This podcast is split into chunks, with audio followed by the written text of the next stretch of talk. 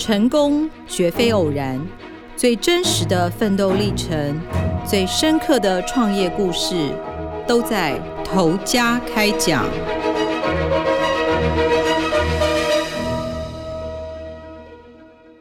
各位听众，大家好，欢迎收听由静好听与静周刊共同制作播出的节目《投家开讲》，我是静周刊财经人物组记者吕明杰。这两三年来，台湾又再度卷起夹娃娃的热潮，夹娃娃几乎变成全民娱乐了耶。但大家知道吗？全球娃娃机有八成来自台湾制造，是八成哦。所以台湾其实是娃娃机的制造大国。其中被封为娃娃机大王的，就是工厂在彰化的飞络力电子。飞是飞翔的飞，活络的络，力气的力。董事长叫蔡其明，他独创从研发、制造到放机一条龙经营，像六福村啊、剑湖山这些游乐园，还有高速公路服务区，都是由他直营机台，也就是由飞络力直接去放机器、营运维护跟收钱。今天我们要介绍的就是飞络力的创立故事。你知道现在娃娃机可以演变到什么样子吗？我们一到菲洛丽的工厂，董事长就很神秘的带我们到工厂最隐秘的深处，看他们最新型的娃娃机。它的概念是怎么样呢？娃娃机里面会有一台 AI 机器人坐镇取物，不是只有夹子哦。这个机器人看到人靠近的时候，就会开始说欢迎语，响起很热闹的音乐。那董事长蔡其明才简单操控摇杆两三下而已，机器人就夹起了物品，还会转圈跳舞。这款最新的机器人娃娃机是由飞络力为美国客人设计制造的，只能介绍，不能摄影，连组装都被安排在最隐秘隐秘的地方，生怕曝光。蔡启明很自豪这个设计，可是也很无奈，因为美国客人连自己卖都很低调，怕人仿冒啦，所以台湾也不能高调宣传。董事长蔡启明制作娃娃机三十一年，他其实还是玩心未泯，没有董事长的距离感哦。采访开始之前，他假装严肃地说：“哎，我们必须要先决定今天最重要的事情，就是拿出菜单，叫我们选彰化人气最高的健康餐。”呢，他说他昨天为了请客人，还亲自跑去餐厅买了七个，结果店家说免谈哦，知道我是飞络力老板，也没有什么了不起的啦，还不是买不到。他总是几句话就能热场，自嘲他的专长是脸肖喂，所到之处都充满笑声，被大家封为娃娃机大王。他连忙谦虚地否认说，很多同行都是前辈，我们只是很早就外销欧美，而且只有我们从研发、制造到销售经营都做。飞洛丽的产品九成是娃娃机，也有打击机、礼品机、篮球机等等的游戏机台，外销跟内销的比例是四比六。一般机台的制造商多数都采买断的方式交易，飞络力是业界唯一在六福村、远雄海洋公园这些游乐园跟高速公路服务区直营机台的制造厂。台湾市占率约五成，连环球影城里面的小小兵打击机也出自飞络力。二零二二年营收是八亿元。飞络力不是业界最早制作娃娃机的厂商，可是却能占有一席之地。关键就是蔡启明电机工程博士的专业背景，以及他总是能够化危机为转机的乐观天性。他是彰化老店祝福餐厅老板的第二个儿子。蔡启明的父亲曾经在彰化八卦山的宾馆任总管，招待蒋中正。后来开餐厅，也常常到官邸办外汇。他说：“小时候在家帮忙，我洗过的盘子，可能你这一辈子都洗不过我。有时候宴会一次就要洗上千个，吓死人。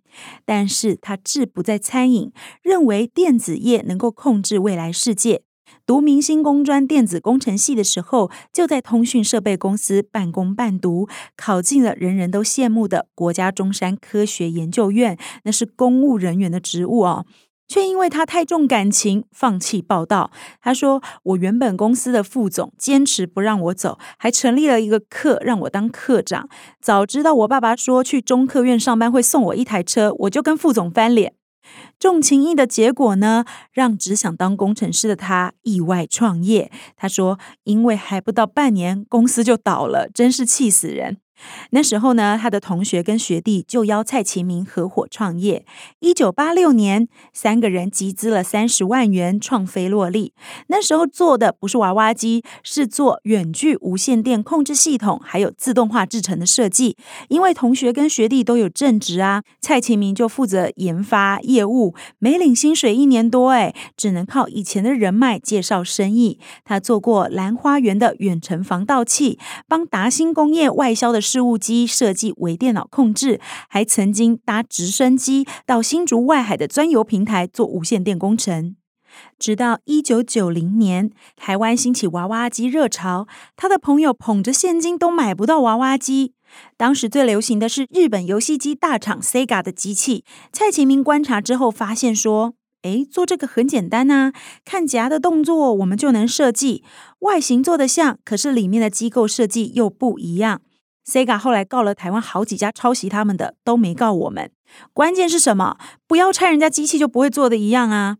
他拥有电子工程的背景，很擅长优化设计。他说别人的控制很假，夹子抓起来马上打开，客人就不高兴。但是我的爪子不会马上打开，东西是滑下去，这在电控上面就要下很大的功夫。我们采访在台中开有一间百平店面的娃娃机店，叫做大夹乐。这个老板是菲洛丽的忠实客人，店内有八十一台娃娃机，都是菲洛丽的机器。他告诉我们，菲洛丽的机台稳定度高，租给台主使用也比较上手，甚至连夹克都会挑品牌来夹。